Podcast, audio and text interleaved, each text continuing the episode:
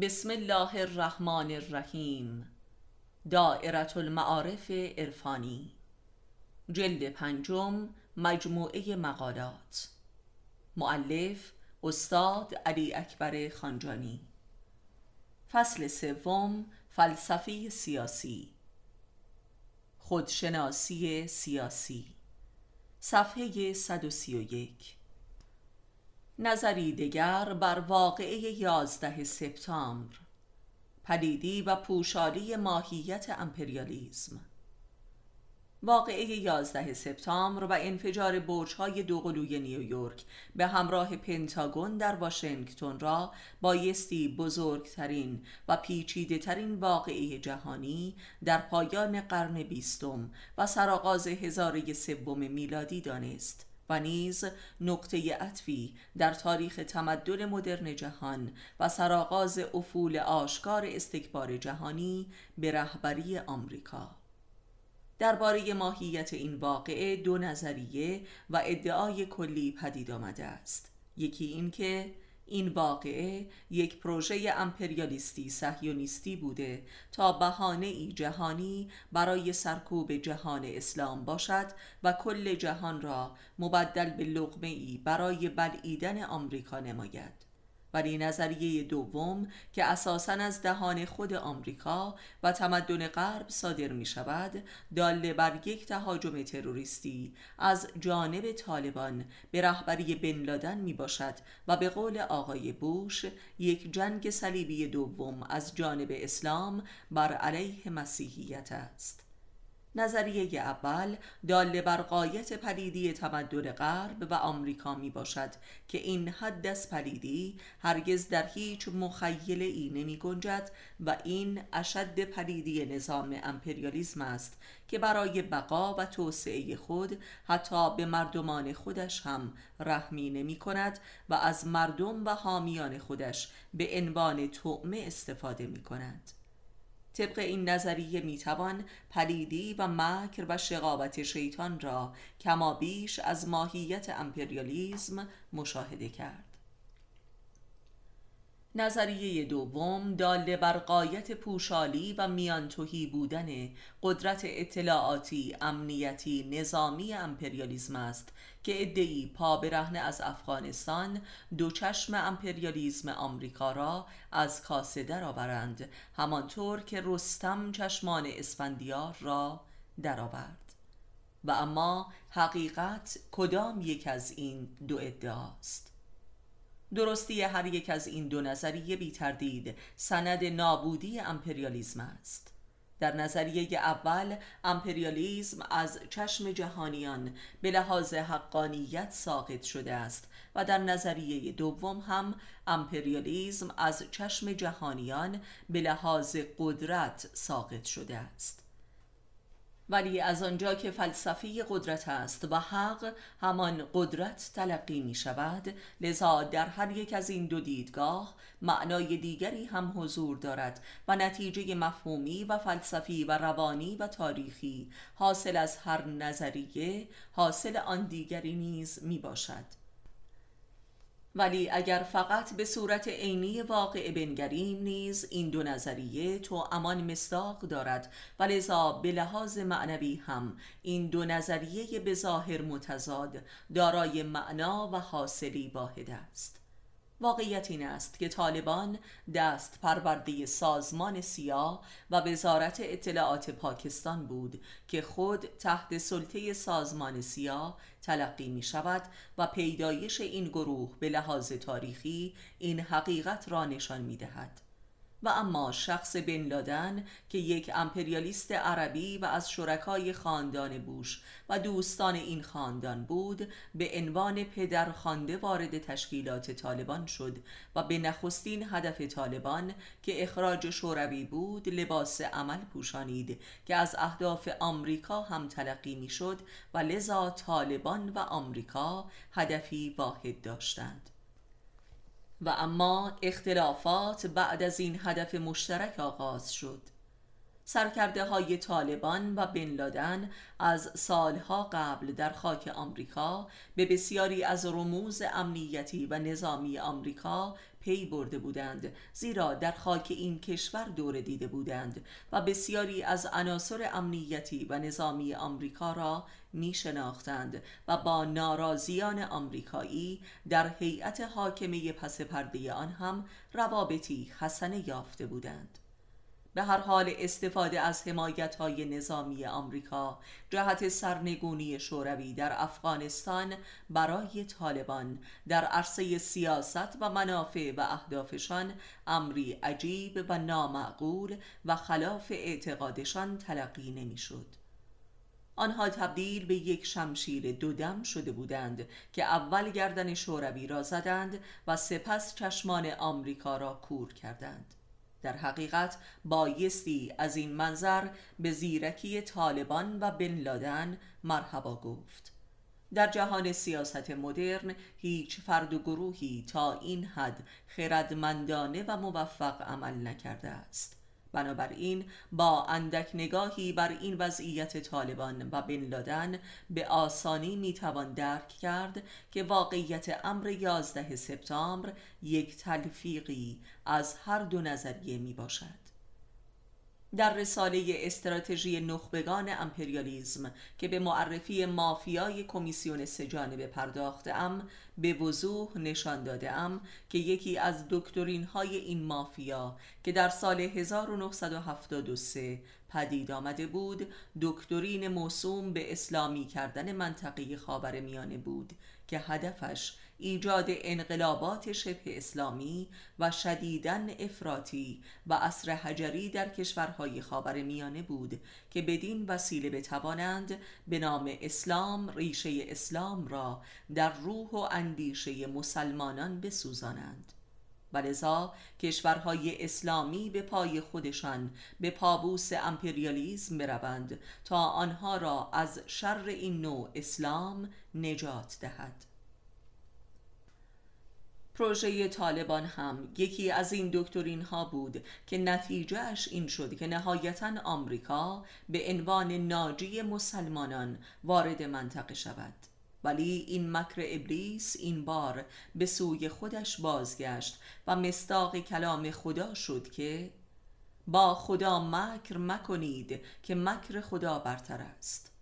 حماقت آمریکا از انقلابات اسلامی. جهت سرنگونی شاه هم به همین نیت بود. ولی با محاسبات این دکترین جور در نیامد و لذا در مقابل انقلاب قرار گرفت. این رساله مذکور را بنده در سال 1360 نگاشتم که به نوبه خودش انقلابی در عرصه شناخت امپریالیزم محسوب می‌شد که متاسفانه موفق به انتشار نشد و در تلویزیون جمهوری اسلامی هم برنامه ای که بر همین اساس ساخته شده بود موفق به پخش کامل نگردید. و به قول یکی از دوستان گویا حامیان دکترین کمیسیون سجانبه در همه جا هستند. پس واقعه 11 سپتامبر به لحاظی جهانی کردن دکترین مذکور بود تا کل جهانیان را از اسلام به وحشت اندازند و لذا کل جهانیان را بر علیه این اسلام قشری و ضد انسانی بشورانند و نام آن را نبرد جهانی بر علیه تروریسم بگذارند. و از لحاظی دیگر این واقعه به معنای شکست این دکترین است مثل تیری است که کمانه کرده و به سوی شلیک کننده اش اصابت نموده است. این هر دو معنا واقعیت دارد ولی نتیجه نهایی را فقط مسلمانان بیدار و عارف رقم خواهند زد. یعنی اگر مسلمانان متفکر و بیدار بتوانند اسلام حقیقی و نجات بخش را به جهانیان معرفی کنند کل این دکترین نهایتا بر سر صاحبانش خواهد شکست و نابودشان خواهد کرد. ولی اگر اسلام به واسطه عارفانش احیا نگردد و به روز نشود دکترین مذکور محقق خواهد شد در نزد امپریالیزم و هم در بطن جهان اسلام. و خطرناکترین تحقق این دکترین در بطن جوامع اسلامی است. زیرا این جوامع با شعارهای اسلامی و عمل امپریالیستی دچار نفاق و شقاق شده و از درون فرو می پاشند و آنگاه آمریکا آماده است تا به عنوان ناجی وارد شود. بودن یا نبودن؟ مسئله این است.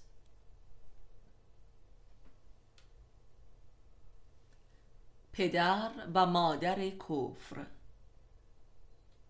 می‌گویند که سیاست پدر و مادر ندارد. یعنی حرامزاده است و هیچ عهد و وفایی ندارد چرا که شعبه ای از کفر بشر است.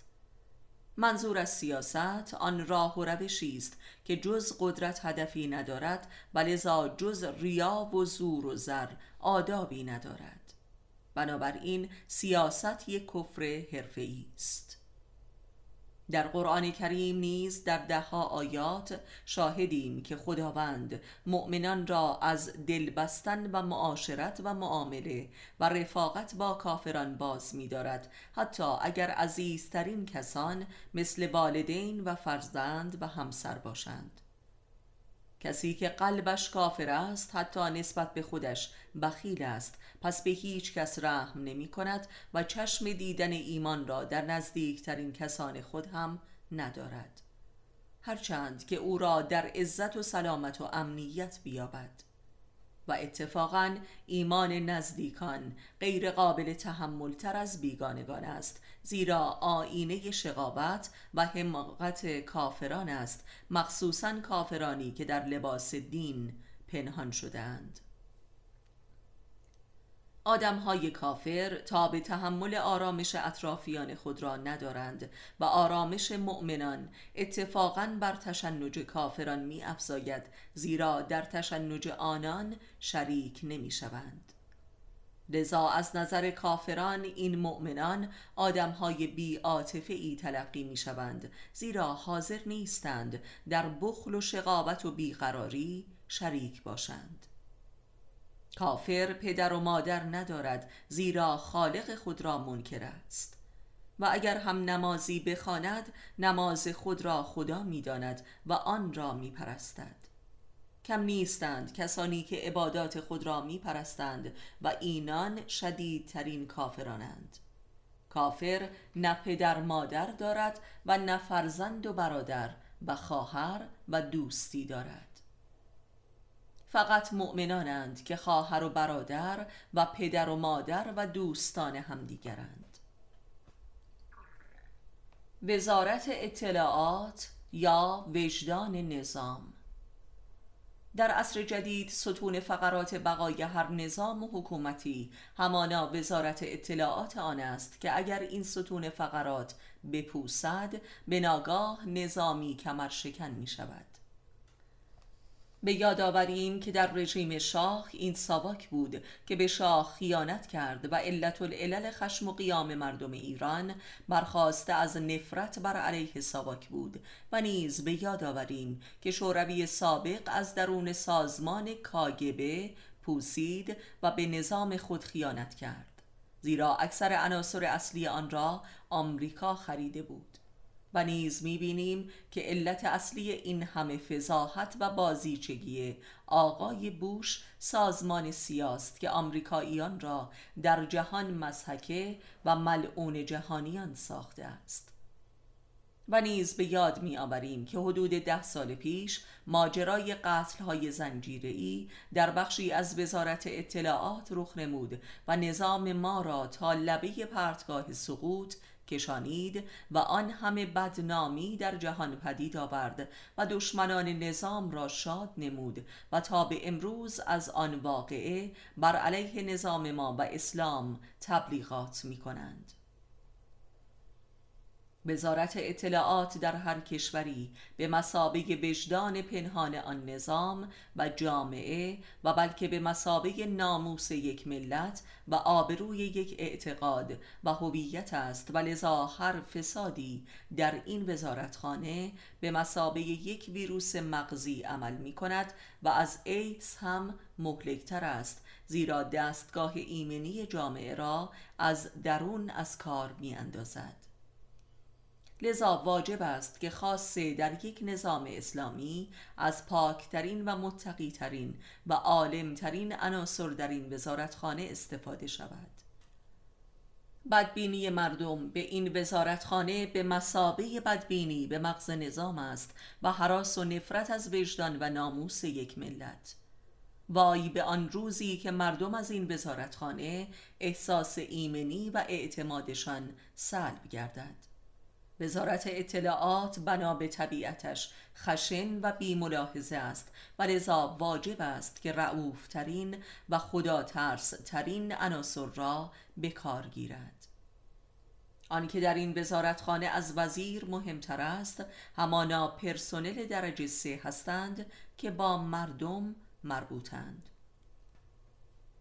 زمینه وحدت مذاهب چیست؟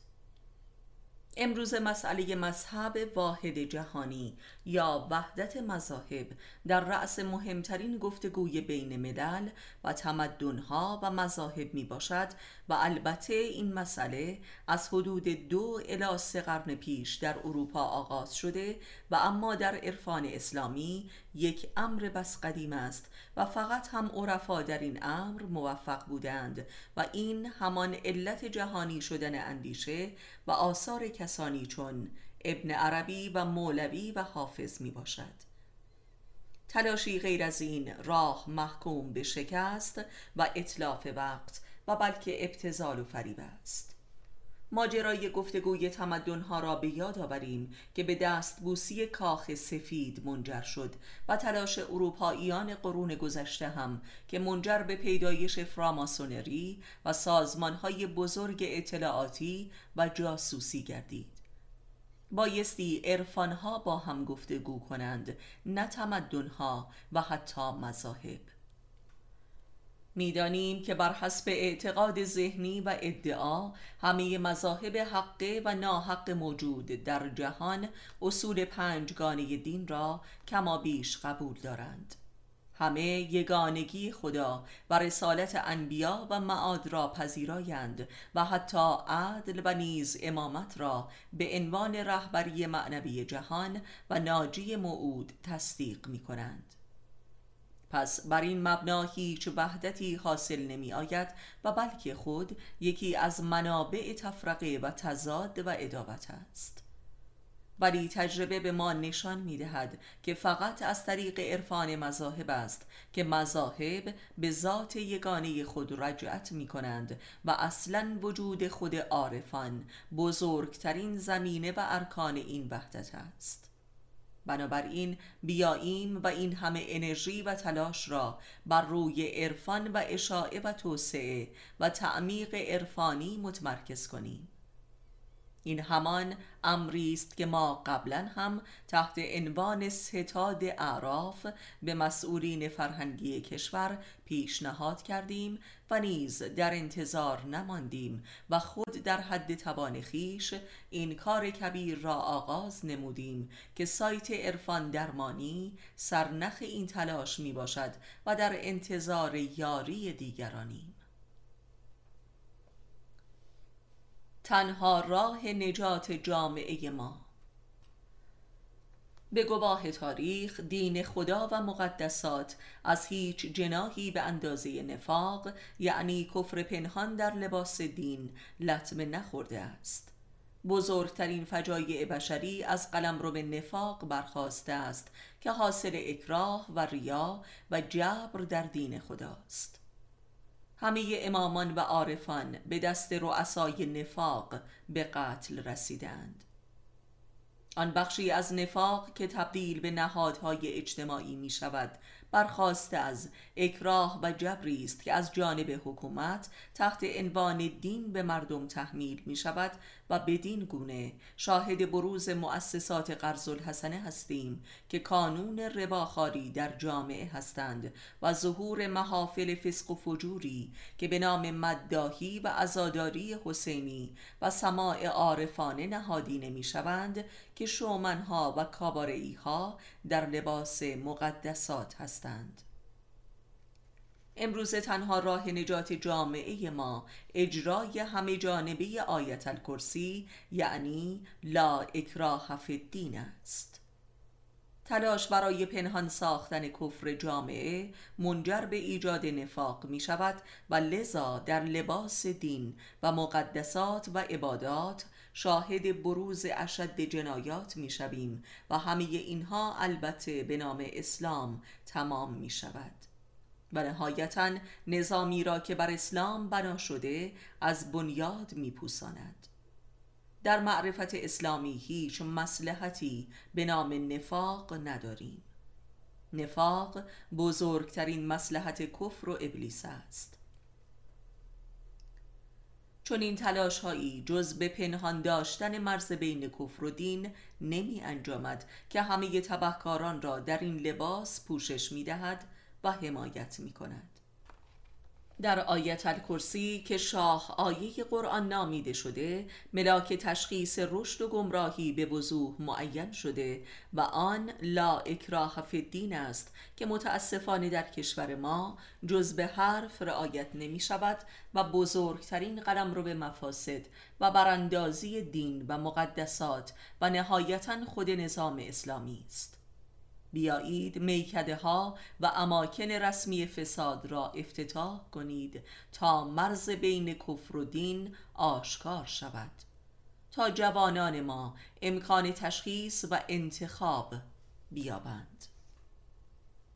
دو نوع جنگ و صلح. تضاد و وحدت بین انسانها یعنی دوستی و دشمنی بین انسانها از دو نوع کاملا متفاوت است. ذاتی و صفاتی باطنی و ظاهری و این تفاوت بین دو هدف است و دو وسیله. تفاوت بین مؤمن و کافر یک تفاوت باطنی و ذاتی است یعنی تفاوت بین دو نوع هدف و دو نگرش. ولی تفاوت بین فقیر و غنی یک تفاوت مادی و دنیوی و ظاهری و ابزاری است زیرا هر دو ثروت را دوست دارند و هدفی جز قدرت ندارند. دعوای بین قدرت ها نیز یک جنگ مادی است. ولی چه بسا یک قدرت کوچک بر علیه قدرت بزرگتری می جنگد تا به قدرت او برسد و بلکه از او برتر شود. ولی موضوع دعوایش را به قلم رو به یک تفاوت ذاتی و باطنی و معنوی میکشاند. مثلا به قلم رو به فرهنگ و مذهب میکشاند. این دعواها یکی از فریبنده ترین جنگ ها در جوامع و بر روی زمین بوده است و مردمان را فریب داده است. امروزه عمده و اکثر جنگ ها بر روی زمین از این نوع اخیر است که در واقع جنگی منافقانه است مثل جنگ بین کشورهای سوسیالیست و امپریالیست. مثل عمده جنگ های بین شرق و غرب بین ملل جهان سوم و نیز جنگ های بین ابرقدرت ها و جنگ بین حکومت ها و اقوام و فرقه ها امروز اکثر خصومت ها و جنگ ها دارای هویتی دروغین و مصنوعی هستند. همینطور است اکثر دوستی ها و اتحادها. دعوای اصلی بر سر دنیای بیشتر و قدرت و ثروت بیشتر است و رعیت بیشتر.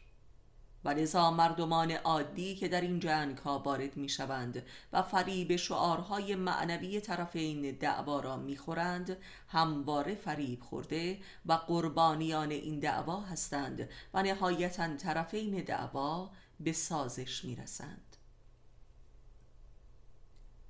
حکومت دینی در آخر الزمان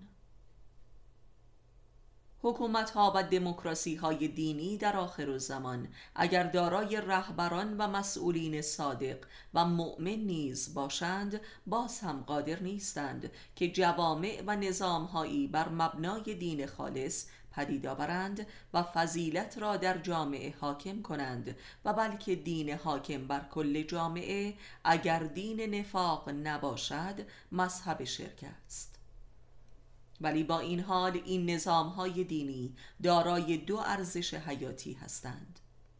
یکی این که از سقوط آزاد جامعه در منجلاب کفر و فساد ممانعت می کنند و سرعت این سقوط را کند می سازند و حلاکت کلی جامعه را به عقب می اندازند و اما دومین ارزش این حکومت های دینی این است که ارزش وجودی و نجات بخش ظهور ناجی موعود را در اذهان مردم تشدید می کنند و این باور را تحکیم می کند که جز با حضور امام کامل و رهبری او بر جوامع امکان یک حکومت و نظام خالص و مؤمنانه و الهی ممکن نیست. و اتفاقا جنبه های ناکام عمل کرده این حکومت های دینی است که باور به لزوم اجتناب ناپذیر ظهور ناجی را به وجود می آورد و این ظهور به واسطه شدت و عمق انتظار است که رخ می نماید به شرط اینکه در حکومت‌های دینی مسئله اکراه و اجبار در دین از میان برداشته شود تا کفر پنهان نماند و بلکه عیان باشد و حد و مرزش با ایمان مشخص گردد زیرا بزرگترین دشمن دین خالص و حکومت و ظهور ناجی همانا شرک و نفاق است. زیرا ظهور ناجی از تضاد آشکار بین کفر و ایمان رخ می نماید و نفاق که حاصل اکراه و اجبار در دین است این تضاد را پنهان می دارد که خود موجب تباهی مضاعف است و بدنامی دین و تعویق ظهور.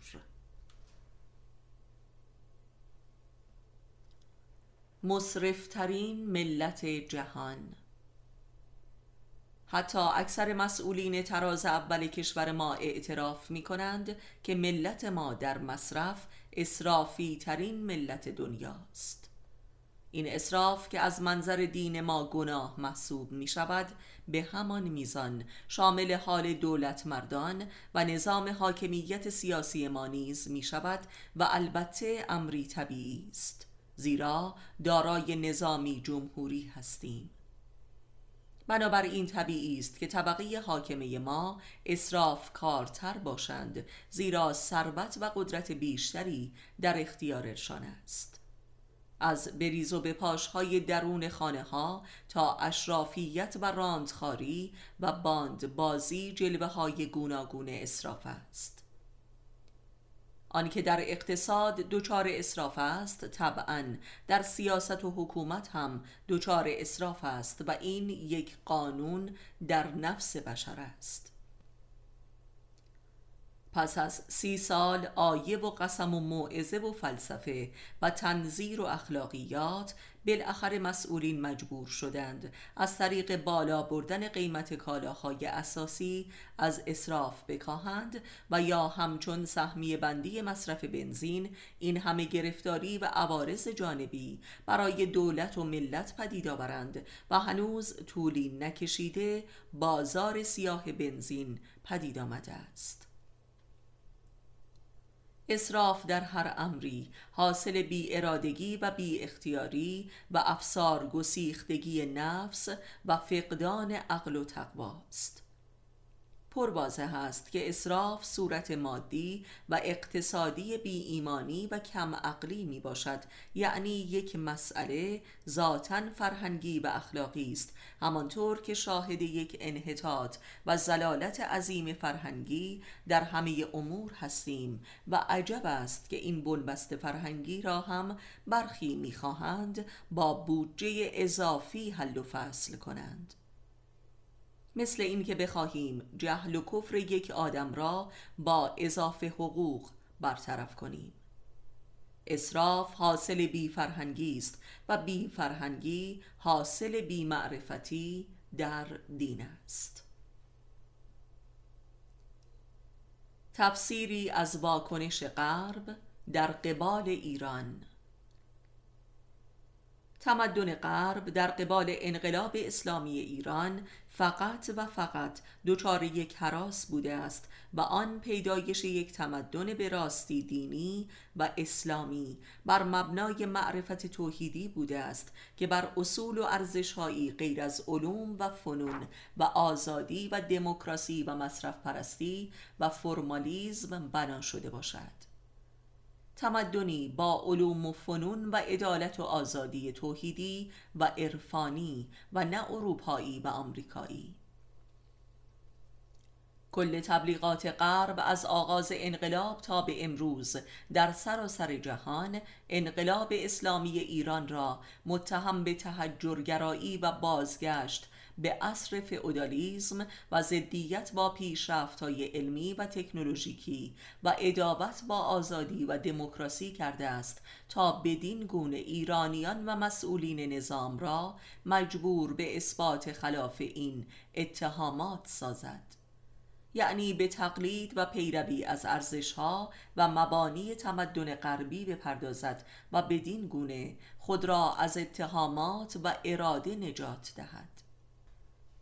این واکنش جاهلانه از زمان دولت آقای خاتمی آغاز شد و متاسفانه شاهدیم که این دسیسه های شیطانی غرب در دهه اخیر در حال تحقق می باشد و ایرانیان به دام این دسیسه افتاده و با پیروی از ارزش های تمدن غربی و زیر پا نهادن اصول توحیدی مشغول دفاع از خیشتن شدند تا ثابت کنند که اتفاقا از غربی ها هم پیش رفته تر و علم پرست تر و عاشق ترند به تکنولوژی و بازی های دموکراتیک و هیچ کم ندارند و بلکه مدرن تر و غربی ترند این ترفند تبلیغاتی غرب که به راستی یک ترفند ابلیسی بوده متاسفانه در مردم و مسئولین ما شدیدن اثر کرده است و لذا شاهدیم که اروپایی ها مشغول تصدیق ما شدهاند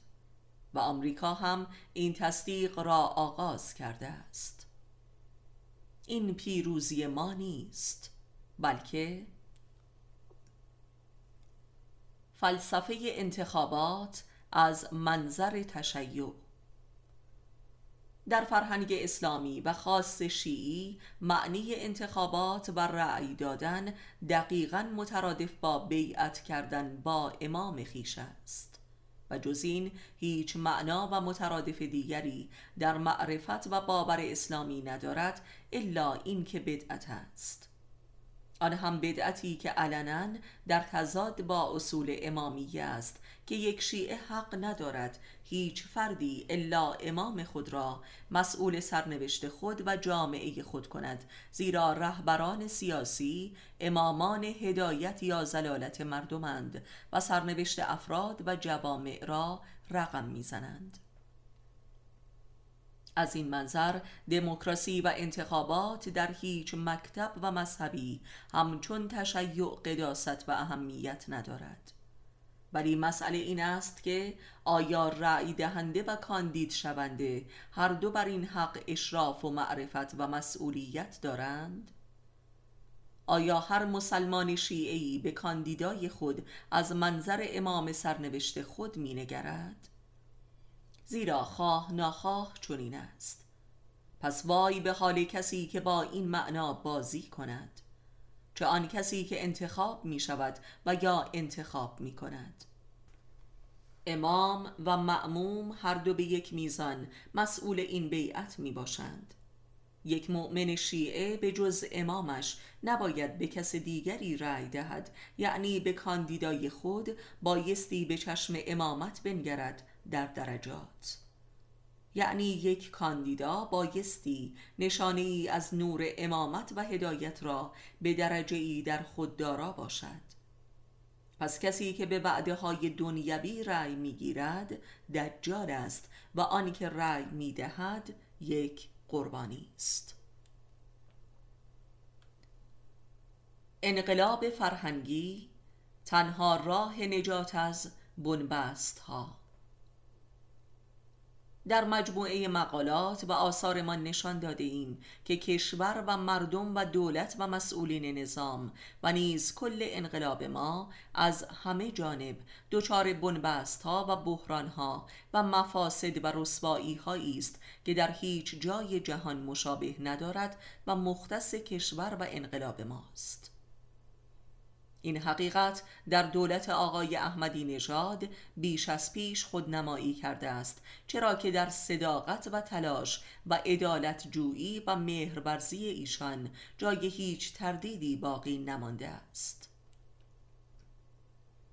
انقلاب ما انقلابی ترین و مردمی ترین انقلابات دوران بوده است و لذا هیچ کدام از بدبختی های موجود در شعن ما نیست. آن هم مشکلات و مفاسدی که گاه در جهان از همه کشورها پیشی گرفته است. ما نشان داده ایم که عیب و انحرافی جز در نگرش و ادراک ما از اسلام نیست. پس محتاج انقلابی در نظام فکری و معرفت دینی خود هستیم که به زبان رایج همان انقلاب فرهنگی است. ولی نه از نوع آن انقلاب فرهنگی که در سالهای نخست انقلاب تجربه کردیم که اساسا انقلاب سیاسی بر محور اقتدارگرایی و شعارهای سطحی ضد غربی بود که هم نظام آموزشی ما را فلج و کاریکاتوری نمود و هم نظام سیاسی ما را تک حزبی کرد که خود از علل بسیاری از مفاسد امروز است. ما اینک به راستی به هیچ چیزی جز انقلاب فرهنگی آن هم انقلابی در هویت و معرفت شیعی نیاز نداریم. یا به این نیاز تاریخی خود پاسخ می دهیم و یا در منجلاب این همه مفاسد و تضاد و ریا و نفاق غرق می شویم و آنگاه مجبوریم که یک شورش و فروپاشی مهلک و جبران ناپذیر را پذیرا شویم. ظهور فاشیزم از قلب برابری آیا این حیرت آور نیست که مخوفترین فاشیست های جهان از بطن فلسفه های برابری سر برآورده اند؟ البته سخن بر سر برابری حقوق انسانی و اجتماعی نیست بلکه برابری و همسانسازی اندیشه و احساس و عمل و کردار و سلایق و استعدادها و فرقی ندارد که فلسفه همسانی آدم ها تحت چه عنوان و آرمانی باشد. سوسیالیزم، ناسیونالیزم، لیبرالیزم و غیره. استالین و هیتلر و بوش سه نمونه از این سه نوع برابرسازی هستند که مبدل به سه دیوانه آدم خار شدند. انسانها دارای حقوق یکسانند. مخصوصا در این حق که مطلقا برابر نباشند و هر کسی موجودی منحصر به فرد خودش و خدای گونه باشد. این حق الهی انسان است و تنها ویژگی و تمایز انسان از حیوان تلقی می شود و بدین گونه جوامع بشری از گله های گوسفند متمایز می شوند همه برابری پرستان جهان عاشق تبدیل انسان به گوسفند می باشند زیرا کل بشریت را همچون یک لغمه واحد برای بلعیدن خود می خواهند. این ایده برخواسته از طبع جهان خاری و آدم خاری است انسانها در فردانیت ویژه خود برابرند همه دیکتاتورهای تاریخ عاشق همسانسازی افراد جامعه بودند و در هر مکان و زمانی متوسل به یک ایده و آرمان خاصی شدهاند که گاه دینی بوده و گاه سیاسی و اقتصادی و فلسفی و امثالهم. و امروز این ایده تحت عنوان دموکراسی بر کل جهان مسلط شده که فریب کارانه ترین ایده آدم خارانه است زیرا دم از حکومت مردم بر مردم می‌زند.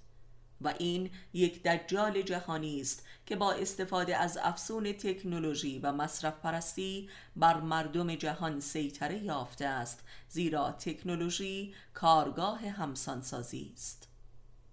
فاشیزم مدرن فرزند طبیعی تکنولوژیزم است.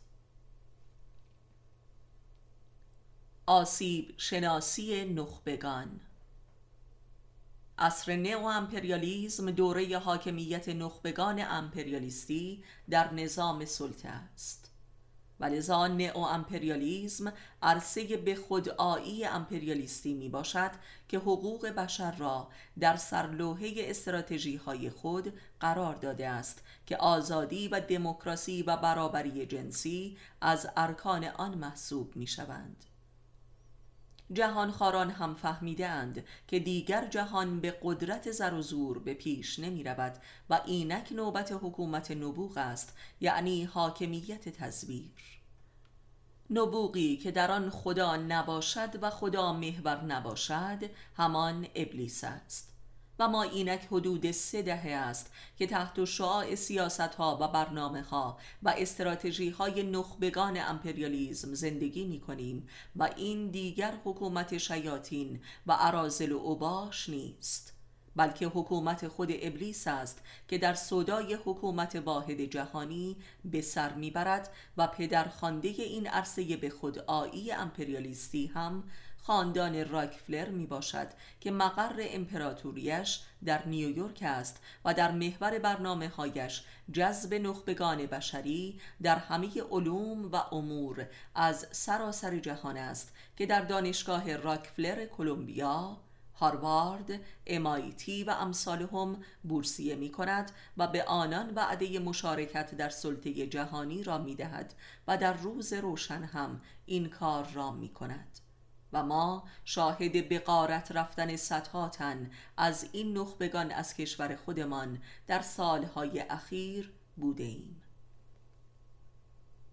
امپریالیزم یک نگرش و نظام فکری است و هر فرد یا جامعه که بدان مبتلا شد به سوی مادرش می رود می‌گویند که علت سقوط هواپیما چیزی جز جاذبه زمین نیست.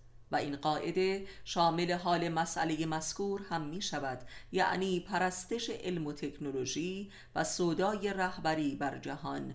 آن نقطه سقل جاذبه غرب برای نخبگان شرقی است. پس فرهنگ و تبلیغات حاکم بر کشور خودمان است که نخبگان را به سوی غرب میراند. این پرستش مالی خولیایی علوم و فنون و توسعه اقتصادی و کسب مقام اول در خاور میانه در واقع قلب تهاجم فرهنگی است که از خود ماست که بر ماست. چندی قبل گزارشی از یک خبرگزاری وطن درباره سایت عرفان درمانی دیدیم که سایت ما را یک سایت زاله معرفی کرده بود و از مسئولین نظام تقاضای فیلتر نمودن ما را داشت. البته خود ما هم با توجه به جو حاکم بر فرهنگ کشور تا همکنون هم در حیرتیم که چرا سایت جوان ما هنوز بلوکه و مصادره و تعطیل نشده است. هرچند که مرتبا دچار تخریب می شود که خدا می داند از کجاست. این شمع را هم خاموش کنید تا دیگر هیچ زشتی به چشم نیاید. این است مسئله.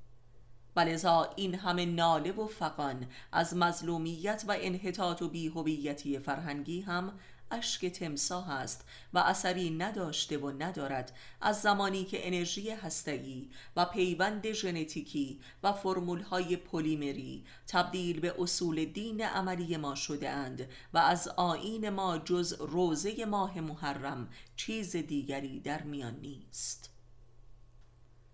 چگونه نظامی که شالوده های اقتصاد و معرفت شناسی و آموزشیش تماما غربی است می‌تواند حاصلی دیگر داشته باشد و مزدور بی مزد و مواجب تمدن غرب نباشد و برای غرب تولید نخبه نکند. حتی عرفان ما هم باید طبق موازین مراکز اسلام شناسی و مولوی پژوهی غرب باشد وگرنه استاندارد و مقبول نیست و زاله محسوب می شود نخبه سازی و نخبه نگری ما دارای ذاتی غربی است. پس ذات نایافته از هستی بخش کی تواند که شود هستی بخش. دو نوع مبارزه با امپریالیزم. اصولا دو نوع مبارزه در نفس بشر حضور دارد که دارای دو ماهیت به کلی متفاوت و بلکه متضاد است. مبارزه برای تصرف هرچه بیشتر دنیا و مبارزه برای رهایی از اسارت دنیا. مبارزات اجتماعی و سیاسی هم بر همین اساس دو نوع هستند. مبارزه با استبداد و استعمار و استثمار و امپریالیزم یا مبارزه ای وجودی است و یا ماهیتی. مبارزه وجودی با نفس ستم مخالف است یعنی با نفس دنیا پرستی و سلطگری مخالف است و مبارزه ماهیتی بر سر قدرت و دنیا دعوا و رقابت و ادابت دارد و برای خود در دنیا و جهان سلطه مادی سهم بیشتری می‌خواهد. امروز مبارزه با امپریالیسم هم در سراسر جهان از یکی از این دو نوع است. مبارزه مارکسیست ها با امپریالیزم مبارزه ای ماهیتی است نه وجودی. یعنی مبارزه با عملکرد امپریالیزم است و نه موجودیتش. ولذا آنگاه که کمونیسم خود تبدیل به یک قدرت در جهان شد دست از مبارزه و ایدئولوژی خود کشید و با امپریالیزم وارد رقابت شد و از اداوت خارج گشت. مبارزات ملل جهان سوم و مسلمانان با امپریالیزم و صهیونیزم نیز عمدتا از جنس دوم است و این است که نه پایانی دارد و نه هدفی واضح. ولذا به تدریج مبارزان حقیقی که بر علیه نفس ستم و سلطه مبارزه می کردند از گردونه این مبارزات زرگری خارج شدند. عاقبت مبارزه فلسطین با اسرائیل هم امروزه به چنین سرنوشتی رسیده است. از جمله ماهیت مبارزه انقلابی مردم ما بر علیه امپریالیسم. مبارزه با نفس ستم از آن عارفانی است که بر عدل وجود جلوس کردند